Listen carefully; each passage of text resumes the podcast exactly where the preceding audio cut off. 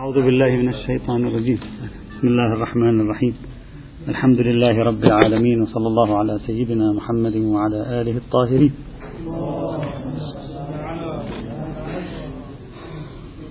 كنا ما زلنا نتكلم في بدايات الفصل الثالث من فصول البحث حول القسم الأول وهو نظرية المصلحة في الاجتهاد الشرعي. في المحور الأول من هذا الفصل الذي عنوناه بالمصلحة بوصفها شرطا أو قاعدة في الإدارة التطبيقية والسياسة الشرعية. في المحور الأول قلنا نريد أن نتكلم عن فقه الأولويات وقانون التزاحم. بعد مقدمة مختصرة تدل على أهمية بحث فقه الأولويات في عصرنا الحاضر بل في جميع العصور خاصة من الزاوية التطبيقية وخطورة ذهنية الأولويات خطورة وحجم الحاجة إلى ذهنية الأولويات عند المبلغ عند الفقيه عند المرجع عند ولي الأمر عند, عند أي شخص من الأشخاص لأنها حساسة. شرعنا في بحث أيضا مقدمي لتشريح ثلاث مصطلحات أساسية لها صلة ببحث آه، قاعدة التزاحم. المصطلح الأول هو مصطلح فقه الأولويات. تحدثنا عن أن هذا المصطلح حديث. ولعل من أهم الأشخاص الذين طرحوه وعلى إثر طرحهم له أخذ رواجا هو الشيخ القرضاوي خلال العشرين ثلاثين سنة الأخيرة. ونادرا ما نجد له هذا العنوان خاصة عناوين كتب في الفقه الشيعي أو في الوسط الشيعي. تكلمنا عنه عن بعض المصنفات. وذكرنا أن ميزة هذا البحث أن أنه لا يقتصر على القضايا النظرية التجريدية كما ندرس نحن في قاعة التزاحم أو كما يدرس أصوليون السنة القدماء مثلا بعض تطبيقات قاعدة التزاحم وإنما هو عملي أكثر يحاول أن فعلا يعطيك تدريبا كيف تفهم أن الشريعة ترجح هذا على هذا أو تقدم هذا على هذا. ويدخلون في التفاصيل وتتبع الروايات والآيات القرآنية. مثلا من جملة الأمثلة يستخرجون قواعد صغيرة جدا. بعضها واضح بعضها غير واضح. الفرائض أولى من النوافل إخفاء التطوع أولى من إظهاره الصدقة حال الصحة أولى من الوصية. العقيدة أولى من الشريعة التيسير أولى من التعسير. ويستخرجون عشرات من مثل هذه المفردات أو القواعد الصغيرة ويستدلون لكل واحدة بآية أو يستدلون بحديث أو برواية أو بسيرة. وطبعا هذا مجال مفتوح للنقاش قد تثبت لديك هذه الأولويات كلا قد يثبت بعضها قد لا يثبت شيء منها مثلا. لكنه في الحقيقة بحث جميل يعني يستحق أن آه، يتم الخوض فيه في ضوء الكتاب والسنة. المصطلح الثاني هو مصطلح التزاحم. مصطلح التزاحم أيضا موجود عند السنة والشيعة لا نريد أن نقول هو سني أو شيعي لكنه أكثر رواجا في كتابات الشيعية المتأخرة كتابات الشيعية الإمامية المتأخرة. عادة عندما يريدون أن يتكلموا عن شيء اسمه فقه الأولويات فإنهم يتكلمون بهذا العنوان عملا بقاعدة التزاحم أو بتقديم الأهم على المهم. ويتعرضون لبحث التزاحم في مواضع مختلفة من أصول الفقه. لا يفردون له بحثا مستقلا. أنت ما تجد في أصول الفقه الآن إذا فتحت ما تجد باب اسمه باب التزاحم. ما الآن افتح الكفاية افتح الرسائل افتح سائر الكتب. أنت لا تجد بابا اسمه باب التزاحم في أصول الفقه الإمامي. ولكن مع ذلك يتعرضون لهذا الموضوع في مواضع متعددة في أمكنة متعددة من بحوث أصول الفقه. مثلا يتعرضون لهذا البحث في مسألة الضد. إخوة إن شاء الله يذكرون بحث مسألة الضد الذي هو من المباحث الشائكة في علم أصول الفقه. وللشيخ الخراساني صاحب الكفاية فقرة مؤلفة من أربعة أسطر تعد واحدة من أعقد الفقرات في كتاب الكفاية في مسألة الضد هناك على ما أذكر. هناك في مسألة الضد يبحثون شيئا مرتبطا بقاعدة التزاحم. إذا الإخوة يذكرون مسألة الأمر الترتبي. الأمر الترتبي هل هو معقول غير معقول صحيح غير صحيح. النزاع المشهور الموجود بين مدرسة الميرزا النائمي والمختلفين مع مدرسة الميرزا النائمي في تصوير إمكان الأمر الترتبي أو ما شابه ذلك. هناك مثلا هذا جزء من بحث التزاحم. هذه جهة من جهات بحث التزاحم تدرس شيعيا في علم أصول الفقه. أيضا جهة أخرى من جهات بحث التزاحم وهي ما يسمى بجهة التزاحم الملاكي. أيضا نجد لها حضورا خاصة في القرن الأخير في بحث اجتماع الأمر والنهي بعد أن طرح المحقق الخراساني صاحب الكفاية شيئا يتصل بالتزاحم الملاكي في مسألة اجتماع الأمر والنهي. أيضا نجد هناك شيئا يرتبط ببحث التزاحم. أيضا نجد بحث التزاحم يتحدثون عنه أحيانا في باب التعارض. لكي يميزوا بين التزاحم والتعارض ويضعوا حدودا بينهما فيشيرون إلى قضايا تتصل بالتزاحم هناك كما يشيرون إلى قضايا تتصل بالتعارض. ولعل أهم شخص أفرد بحث التزاحم بالنظر والتفصيل والتدقيق في مواضع في مباحث التعارض وأعطاه أهمية كبيرة هو السيد محمد باقر الصدر على ما جاء في تقريرات السيد الهاشمي لا تقريرات السيد الحائري فإنه في بحث السيد الحائري ذكره في غاية الاختصار. أما هناك فذكره مفصلا. وأنتم تعرفون أن الجزء السابع من كتاب بحوث في علم الأصول للسيد الهاشمي كتب في حياة السيد الشهيد والسيد الشهيد أشرف عليه شخصيا وساهم بخطه أيضا في كتابة بعض أبحاثه. فلعله هناك بعد أن آه، أراد أن يعني يضع المتن هو فصل من عنده ربما لا يكون موجودا في الدرس. لا أدري. لذلك لا تجد انعكاسا لهذا البحث الطويل في بحث قاعدة التزاحم. الموجود في البحوث لا تجد له انعكاسا في تقريرات أخرى عادة. أيضا نحن نلاحظ حضور بحث التزاحم ببعض أوجهه الأخرى في مسألة إمكان التعبد بالظن الجمع بين الحكم الظاهري والحكم الواقعي. وهناك يظهر مصطلح جديد اسمه التزاحم الحفظي مثلا الذي طرحه السيد الشهيد كوسيلة لحل إشكالية التعبد بالظن أو استحالة التعبد بالظن ردا على ما قيل أو ما يسمى بين قوسين شبهات ابن قباء. فإذا نحن لا نجد في أصول الفقه حتى الإمام فضلا عن السني مفهوم التزاحم كعنوان أفرد له باب مستقل ولكن نجده قد بعثرت أبحاثه في مواضع متعددة مسألة الضد والأمر الترتبي اجتماع الأمر والنهي إمكان التعبد بالظن تعارض الأدلة وفروع هنا وهناك بإمكانك أن تراجع. في أصول فقه الإمام أيضا تعرف مسألة التزاحم بمسألة تقديم الأهم على المهم هذا الذي نعرفه جميعا وأنه لا بد من أنه إذا تزاحم الأهم والمهم من أن يقدم الأهم ويترك المهم في هذا الإطار. وغالبا في أصول الفقه الإمامي فضلا عن غيره خاصة قديما غيره لا يبحثون في أصل الدليل على أنه لازم نقدم الأهم وإنما يشيرون إليه في مطاوي بحوثهم أثناء الاستدلال على قضايا أخرى. فكأنهم يتلقون كما سوف نرى مبدأ تقديم الأهم على المهم عند التزاحم على أنه قضية شبه بديهية ويقومون فقط بإيجاد بعض التخريجات لها في أثناء بحثهم في قضية أخرى مما يشير إلى حجم بداهة هذا المفهوم مفهوم تقديم الأهم على المهم في ذهن جميع الأصوليين المسلمين. نعم أنت تجد الذين كتبوا في فقه الأولويات من أهل السنة المتأخرين يهتمون بإثبات أن الأهم لابد أن يقدم على المهم ويأتون مثلا بنماذج وبروايات وما شابه ذلك. أكثر مما يهتم به كبار الأصوليين السنة والشيعة آه، المعروفين. أولئك يعتبرونه بديهيا أصلا. لا, لا يولون لأصل القضية بالا يولون لتبعاتها لحالاتها بالا مثلا في هذا المجال.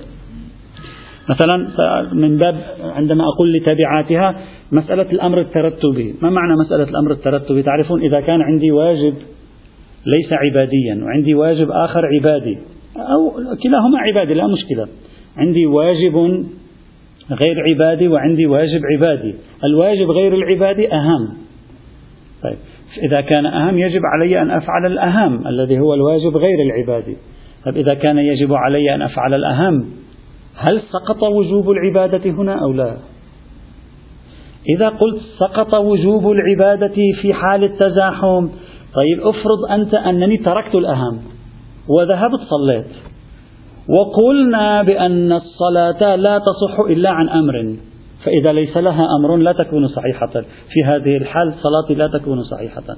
وهذه مسألة متداولة مثلا يقولون شخص يترك واجبا ليفعل مثلا أمرا مستحبا. واجب هو أهم من المستحب. هو يترك الصلاة وهو بصدد مثلا القيام بأمر مستحب. افرض مثلا زيارة افرض مثلا البكاء على أبي عبد الله الحسين كما يمثل بعضهم في هذه. ففي هذه الحال لا هو الصلاة سواها ولا ثواب الزيارة نطلع شيء. إذا قلنا بأنه لا يوجد لذلك صار الأصوليون بصدد إيجاد أمر في العبادة المهمة على تقدير ترك الأهم وسموه بالأمر الترتبي يعني هناك يبحثون هالنوع من القضايا يبحثون؟ أما أصل أن الأهم يقدم على المهم هذا لا نقاش فيه عندهم. الرصد التاريخي وما زلنا في إطار المقدمة. الرصد التاريخي أيضا يؤكد لنا أن بحث التزاحم لم يكن موجودا عند في الوسط الشيعي في أصول الفقه قديما. وغالبا قضايا التزاحم كنت تراها في الفقه. يعني أنت ترى مبحث التزاحم في التطبيقات الفقهية. ما قبل المحقق الحلي مثلا أنت قضايا المتصلة بالتزاحم تجدها في التطبيقات الفقهية. في كتب الفقه. ولا تجد بابا مستقلا أو إشارة ضمن باب فيما يتصل بقواعد التزاحم في أصول الفقه. شيئا فشيئا. هذه القضية ذات التطبيقات المتبعثرة في أصول في الفقه الإسلامي تحولت شيئا فشيئا إلى مسألة في أصول الفقه. وبعد تحولها لم تفرد بالعنونة كما قلنا لكنها على أي حال صارت مسألة أصولية شئنا أم أبينا. هذا ما يتعلق بمفردة التزاحم الأكثر تداولا في الوسط الشيعي المتأخر منه في الوسط السني. المفردة الثالثة التعارض. مصطلح التعارض في موضوع بحثنا مصطلح له حضور عند السنة وعند الشيعة أيضا. خاصة الشيعة ما قبل 200 سنة فما, فما قبل. يعني من 200 سنة فما قبل يستخدم تعبير التعارض في الإشارة إلى التزاحم أيضا. هلا أنت مثلا درست في الأصول أن التعارض شيء والتزاحم شيء آخر. فتريد أنت الآن أن تبحث في نظرية التزاحم. وعندك كمبيوتر وتريد تسوي سيرش مثلا لكي تصل إلى فأنت أنت ماذا تفعل تكتب تزاحم تزاحم تزاحم. مسكين لا تكتب تعارض لا يأتيك موضوعات كثيرة. هي في التعارض تبحث وباسم التعارض تبحث باسم التعارض ولكنها من مباحث التزاحم. سابقا أهل السنة موجود عندهم استخدام مفردة التعارض في موارد التزاحم. وهذا استخدام لغوي هو صحيح لأن التزاحم فيه تعارض. تتعارض مصلحة مع مصلحة أخرى تتعارض مصلحة مع مفسدة تتعارض مفسدة. ما معنى التعارض؟ يعني يأتي أحدهما في عرض الآخر يعني مقابلا له. لغة لا مانع من أن نطلق على موضوع التزاحم اسم التعارض. وهذا ما كانوا يفعلونه. فأنت تجد عنوان التعارض موجودا. ويريدون بالمعنون قضايا تتصل بالتزاحم. على سبيل المثال يقولون تعارض الواجبين. تعارض المفسدتين هذه تعابير متداولة موجودة. تعارض الواجب والمحظور. تعارض المصلحة مع المفسدة. لا يستخدم التزاحم بالضرورة. ليس بحث أدبيات بحث التزاحم بالضرورة. لابد أن تستخدم التزاحم. قد تستخدم التزاحم قد تستخدم التعارض قد تستخدم فقه الأولويات. هذا الذي أريد أن آه، أوصفه هنا. وعندما تنظر أنت في تعارض الواجب والمحظور تذهب ترى البحث تجد أنه تزاحم. فأنت لا تجد بحث ما نعرفه نحن من مباحث التعارض في آخر أصول الفقه. كذلك تجد أيضا تعابير هي بعينها صغريات لبحث التزاحم أو أشكال لبحث التزاحم دون استخدام مفردة التزاحم. وهذا يدل على أنهم وظفوا سلسلة من التعابير للإشارة إلى موضوع واحد. وهذا موجود في الوسط السني. مثلا تقديم الضرر العام على الضرر الخاص. هذا موجود في عند السنة. يعني المصلحة نحن الآن نسميها المصلحة العامة مقدمة على المصلحة الخاصة. بنحو تزاحم.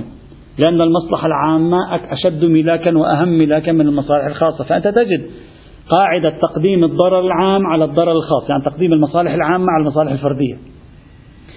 كذلك أنت تجد تقديم الضرر الأشد على الضرر الأخف أو ما يسمى بدفع بدفع الأشد بالضرر الأخف. هذا أيضا موجود. دفع المفسدة الأعظم بالمفسدة الأقل أو ما يعبر عنه بدفع الأفسد بالفاسد. رح نيجي سنتكلم عن هذه التطبيقات كلها. عندما ننتهي سنشير إليها إشارات لأن بعضهم لديه مداخلات عليها. مثلا بعض المعاصرين يقول هذه قاعدة دفع الأفسد بالفاسد هي تبرر تبرر اللا أخلاقية مثلا يشن حملة عليها سنتكلم عنها مثلا.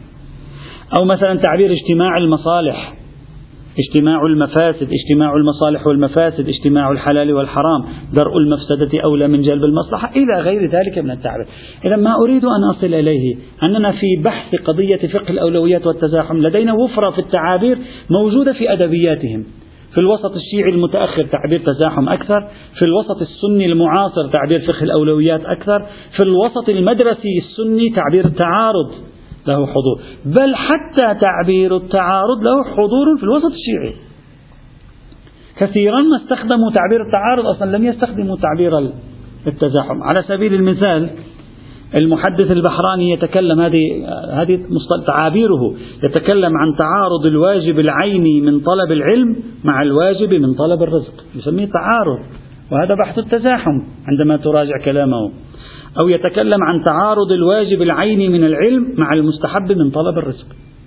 أو يتكلم عن تعارض الواجب من طلب الرزق مع الواجب الكفائي من طلب العلم وهكذا. فإذا يستخدمون مفردة تعارض. تجد الوحيد البهبهاني المحقق النجفي وغيرهما يتكلمون عن تعارض الواجب والحرام. تجد المحقق الكركي وغيره يتكلم عن تعارض المفسدتين. كثيرون يتكلمون عن تعارض الواجبين وهكذا. بهذا نكتشف أن تعبير تعارض عندما استخدم في باب التزاحم في أدبيات علماء الفقه والأصول السنة والشيعة استخدم بدلالته اللغوية.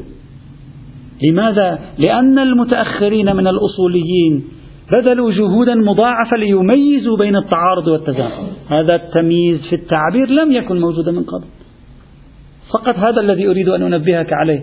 هذا التمييز بين تعبير التعارض والآن أنت إذا تستخدم كلمة التعارض في موقع التزاحم يقولون أنت مش محصل. ما بتعرف المصطلحات الأصولية ولا تعرف. أصلا تتكلم تعارض الأهم والمهم لك هذا مش محصل ما بيعرف مورد التعارض. وإذا استخدم كلمة تزاحم في مورد كلمة تعارض يقول هذا مش محصل لكن القدماء يستخدموا كانوا.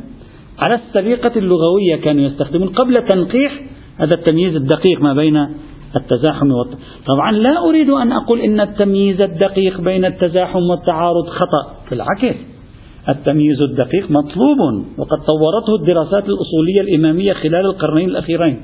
لا إشكال فيه. إنما أريد أن أقول هذه الأدبيات لم يكن لها وجود من قبل بهذه الحدة التي نراها اليوم وبهذا التشدد الذي نراه اليوم. هذا على مستوى التعابير. الآن إذا ميز إذا لاحظنا المتأخرين في تشددهم في التمييز بين التعارض وبين التزاحم الآن نلاحظ أنهم في التعارض يستخدمون المرجحات الجهاتية المرجحات السندية المرجحات المضمونية المرجحات الداخلية المرجحات الخارجية هذا كله يستخدمونه. أما في باب التزاحم كل هذه المرجحات لا يستخدمونها يستخدمون عنوان واحد مرجحات باب التزاحم أو مرجحات الأهمية. ويذكرون سلسلة من المرجحات بعضهم طبعا. أصلا لا علاقة لها بكل هذا النمط من المرجحات التي أنت تجدها في التعارض. وهذا يدل على أن نظرية التعارض فصلت فصلا تاما عند المتأخر عند متأخري المتأخرين نظرية التعارض عن نظرية التزاحم. أدواتها آلياتها تعبيراتها ومصطلحاتها انفصلت تماما عن بحث التعارض ودخلت في بحث جديد. ولذلك عندما يعرفون التعارض ماذا يقولون؟ تعارض مدلولي الدليلين أو تعارض الدليلين على الخلاف في التعريف كما تعرفون. بينما عندما يعرفون التزاحم ماذا يقولون؟ يقولون تنافي الأحكام أو تنافي ملاكات الأحكام كما كان يقول المحقق العراقي. العراقي لا يرى أن التزاحم هو تنافي الأحكام في مقام الامتثال. العراقي يرى أن التزاحم هو تنافي ملاكات الأحكام وأغراضها في مقام الامتثال وبينهم معركة. فأنت هناك تجد تنافي الدليل أو المدلول بينما هنا بت تجد تنافي الملاك أو نفس الحكم. وبالتالي لا علاقة في باب التزاحم لا للدليل ولا للمدلول. ولا علاقة في باب التعارض لا للحكم ولا للملاك. بحسب أدبيات تعبيرهم وفصلهم للقضايا عن بعضها. وأفضل تعبير بسيط سهل سلس استخدم في تمييز التعارض عن تمييز عن التزاحم وتعبير السيد الخوئي في كتاب الطهارة من كتاب من التنقيح. السيد الخوئي عرف التزاحم والتعارض بتعريف مدرسة الميرزا النائيني. قال التزاحم عبارة عن تنافي الحكمين في مقام الامتثال لا تستطيع أن تجمع بينهما. أما التعارض فهو التنافي بين الدليلين بإطلاقهما أو بعمومهما أو ما, أو ما هو على هذه الشاكلة.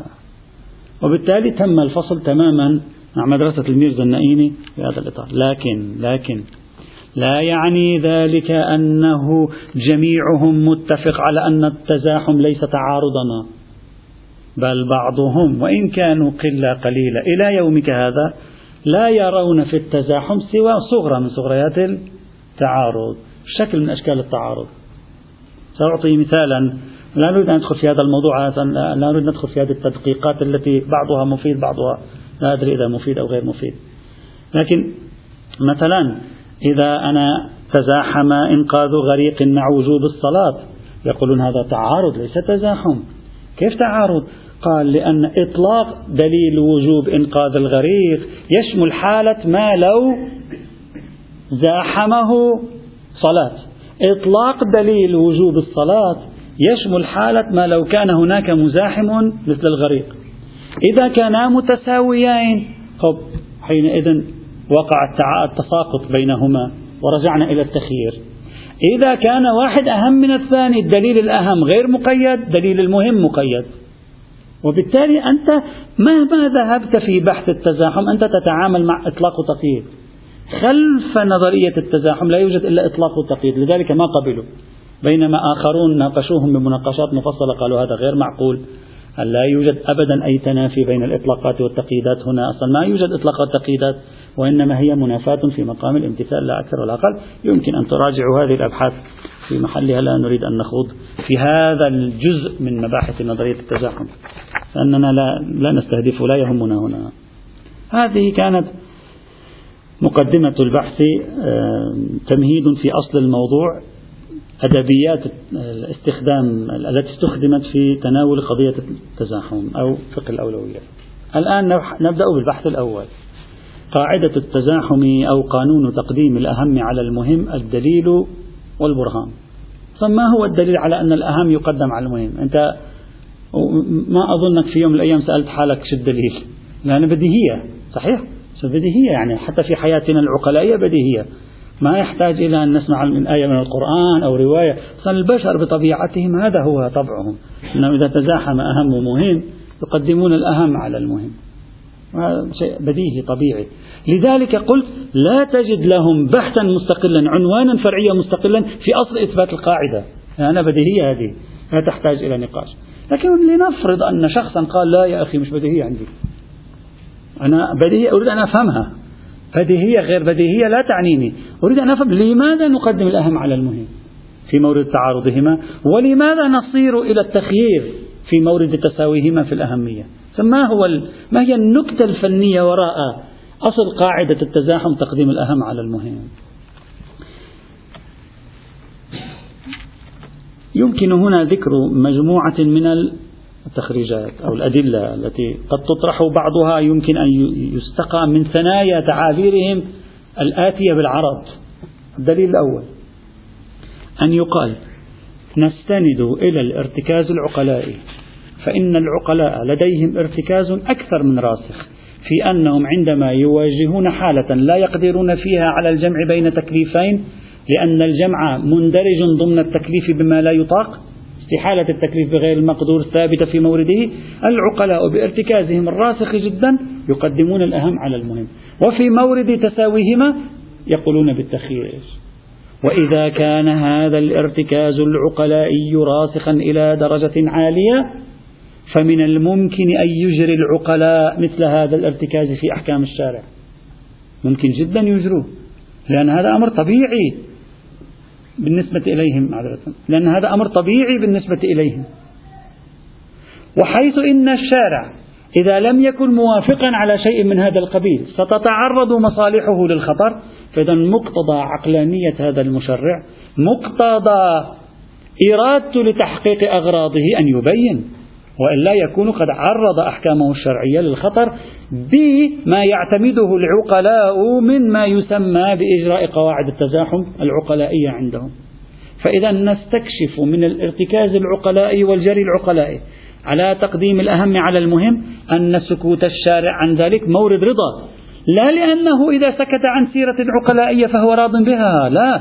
بل لأن سكوته هنا إن لم يكن على وفق مصالحه يعرض مصالحه الخطر ويضع شريعته في مهب الخطر فلا بد أن يبين إن كان رأيه معاكسا. ولما لم نجد من ذلك عينا ولا أثرا بل وجدنا نصوصا في الكتاب والسنة تدل على عكس ذلك. أنت تؤيد التزاحم وقواعده دل ذلك على أن تقديم الأهم على المهم هو المتعين والتخير في مورد التساوي هو المتعين لاستحالة التكليف بغير المقدور.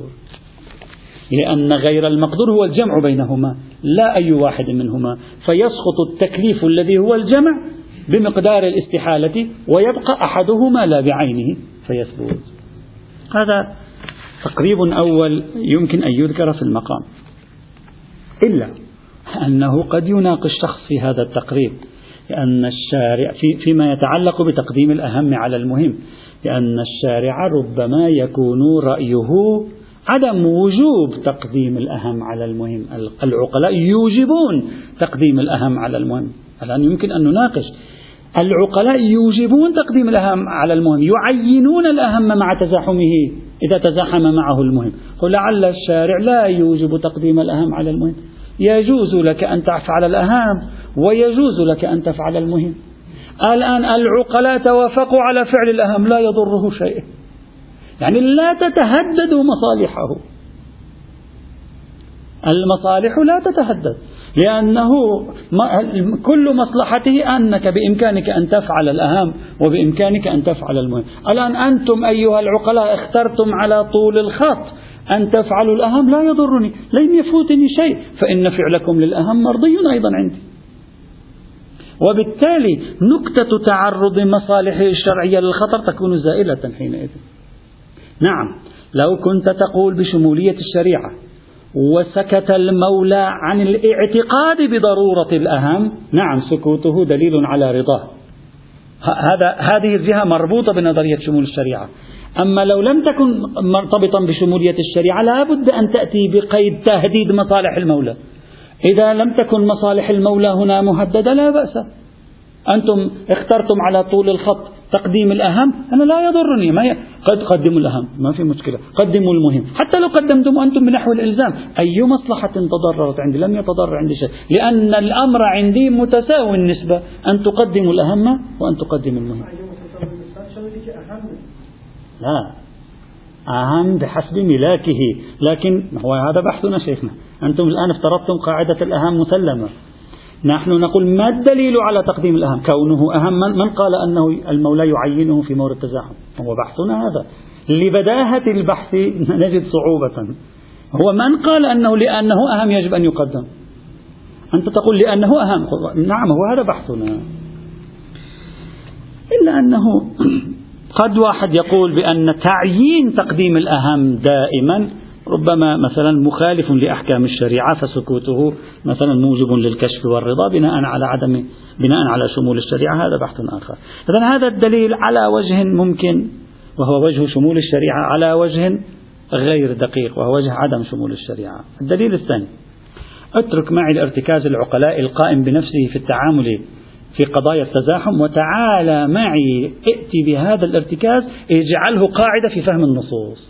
الآن سننحت دليلا يخرج هذا الارتكاز عن كونه محض ارتكاز عقلاء في السلوك إلى كونه وسيلة من وسائل فهم النصوص.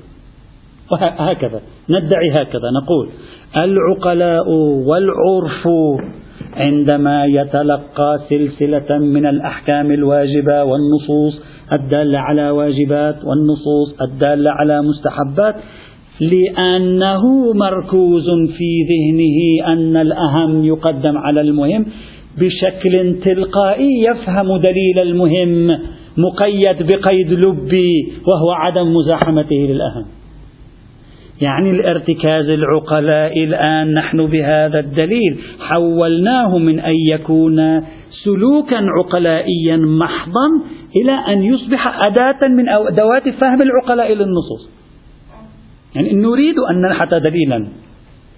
فالعقلاء عندما يتلقون الإطلاقات يفهمون كل دليل على أنه مقيد بمقيد لبي وهو أن لا يكون في مورده مزاحم بأهم فلا يولد إطلاق عندهم. وهذا نمط من الفهم العرفي بس بالوجدان واحد يدركه. فأنت تعرف أنه إذا تزاحم أهم مهم تدرك أن الذي أطلق دليل وجوب المهم أراده أن يكون مقيدا في مور التزاحم. والعقلاء هكذا يفعلون في التعامل مع الأدلة. فنرجع الارتكاز هذا إلى قاعدة في الاستظهار العرفي. والظهور حجة. وبالتالي تثبت قاعدة التزاحم حينئذ بواسطة إيجاد هذا التقييد اللبي في جميع الأدلة. وهو تقييد لبي عام يشمل جميع الأدلة في مورد معارضتها لما هو أهم في مورد مزاحمتها لما هو أهم. ما شئت فعبر إذا شخص قبل بتحويل الارتكاز إلى أداة في الاستظهار هذا الدليل سوف يكون حينئذ تاما. ومعقول لا إشكال فيه مثلا. هلا إذا شخص أراد أن يحرطق كما نعبر في قضية الإطلاقات وإن كان هذا لا أظنهم يعارضونه. إذا شخص أراد أن يقول لا لا توجد لا إطلاقات ولا تقييدات هذا راجع إلى إنكار أصل فرض أن العقلاء ينظرون إلى النصوص والإطلاقات بمقيدات لبية. نحن ندعي أنهم يفهمون هكذا وأن الشارع يدرك أنهم يفهمون هكذا. وينسبون إلى صاحب الشرع وإلى صاحب القانون أنه لا يقبل بإجراء إطلاق دليل المهم في مورد مزاحمته للأهم ندعي ذلك. لا أقل من أن هذا محتمل جدا. لا يمكننا الاطمئنان بانعقاد إطلاق في النصوص لمورد مزاحمتها لي ما هو أهم. لا بأس. هذا تخريج ثان أيضا معقول. الدليل الثالث الذي يمكن أن يذكر عصر القاعدة اللي هي بديهية. يعني نريد أن نحفر دليلا في مسألة بديهية. لكن لا بأس ضروري لأنه ممكن واحد يطلع لك يقول لك يا أخي لا ما مقتنعين بهالقضية التي أنت تقولها مثلا. نعم نعم نعم. هذه الأدلة لم يذكروها وإنما من فحوى طبيعة الكلام نحاول أن ننحت أدلة ومن زيادة عن مقال. الدليل الثالث. ما يمكن ذكره كنوع من الاستناد لبرهان عقلي مباشر في الفعل الإلهي. برهان عقلي مقصود بالعقل النظري لا العقل العملي.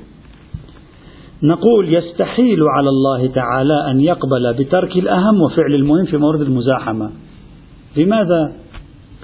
لأن هذا التصرف فيه نقد للغرض عند المشرع العاقل. وهذا هو الذي جاء في ذهن جناب الشيخ الآن. يعني وجدانه العقلاني قال ما هو أهم؟ لماذا؟ لأنه ما في عاقل يقول لك ضحي بمصالحي الزائدة لأجل أمر ناقص. فنقول مقتضى عقلانية المشرع مقتضى قانون عدم نقض الغرض أن الله سبحانه وتعالى يأخذ بقانون تقديم الأهم على المهم. ولذلك كانت هذه قضية بديهية جلية واضحة يدركها العقل النظري بلا حاجة إلى تأول وبلا حاجة إلى تكلف. ومنه نقول يستحيل تقديم المهم على الأهم بل يتعين تقديم الأهم على المهم. هذا في مورد الأهم والمهم. في مورد التأخير أيضا البرهان العقلي واضح. فإن إطلاق الدليلين في مورد تساويهما في الأهمية متعين. لماذا نحن في مشكلة لأن الجمع بين التكليفين يستلزم التكليف بغير المقدور؟ فنقول يستحيل التكليف بغير المقدور. استحالة التكليف بغير المقدور بمقدارها نسقط الأدلة. ما هو الذي نسقطه؟ الجمع. الجمع هو الذي فيه تكليف بغير المقدور. أسقطنا الجمع.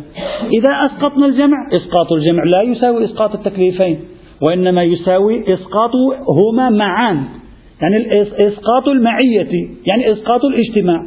فإذا رفعنا الاجتماع ثبت أحدهما لا بعينه. وهذا هو معنى قاعدة التزاحم التي تقول إنه في مورد تساوي الأهمية يكون المرجع هو التخيير بين الحكمين. فكله عقل نظري هنا. نحن لا يعني كله استكشاف معذرة. كله نوع من الاستكشاف أن الذي يريد جزء منه عقل نظري جزء منه آه، مخلوط بعقل عملي. أن الذي يريد أن يشرع يكون قد نقض غرضه لو لم يأخذ بقاعدة تقديم الأهم على المهم. وهذا غير معقول عند قيسها الآن عقليا يعني غير معقول. أن يضحي يكون قد خرق شريعته يكون قد ضحى بشريعته وبمصالح شريعته وهذا غير معقول. بعيد لا نقول به مثلا هذا نوع من الأدلة طبعا هذا كثير هذا النوع من الأدلة. إذا شخص مثلا يقبل بهذه المقاربات الاستدلالية لا بأس هذا أيضا دليل إضافي يمكن ذكره في المقام. إذا صار عندنا حتى الآن ثلاثة أدلة. دليل الارتكاز العقلائي مع سكوت الشارع عن هذا الارتكاز رغم كونه يضر بمصالحه. الدليل الثاني وأعتقد بأنه أفضل الأدلة التي يمكن أن نطرحها في المقام تحويل هذا الارتكاز إلى أداة فهمية أداة استظهارية في دائرة الإطلاقات والتقييدات وهذا من أفضل التقريبات لأنه يدخلنا في دائرة فهم النصوص. والثالث دليل عقلي مخارج يعني ينطلق من حكمية وعقلانية المشرع وعدم نقده لغرضه من جهة وينطلق من جهة أخرى لمقدار ما يدل عليه قانون استحالة التكليف بغير المقدور. هذه ثلاثة أدلة في المقام يمكن أن تطرح. الدليل الرابع مجموعة من الإشارات الموجودة في النصوص إما في نصوص قولية أو في نصوص عملية تشير إلى السيرة إلى إلى مقام العمل. مما يدل على أن هذا القرار متبنى من الشارع مختار من الشارع. وإلا لا معنى. البحث في هذا البحث في النصوص له أكثر من وجه لأن لا نريد نذكر كل النصوص فقط نعطي انطباعا إجماليا فيها. البحث في النصوص له أكثر من وجه من وجه. وجه أصل النصوص التي تتكلم عن الأفضليات في باب الواجبات والمحرمات. هذا أفضل من هذا هذا أشد حرمة منها. ما الفائدة؟ هذا وجه سوف نأتي على ذكره نقربه.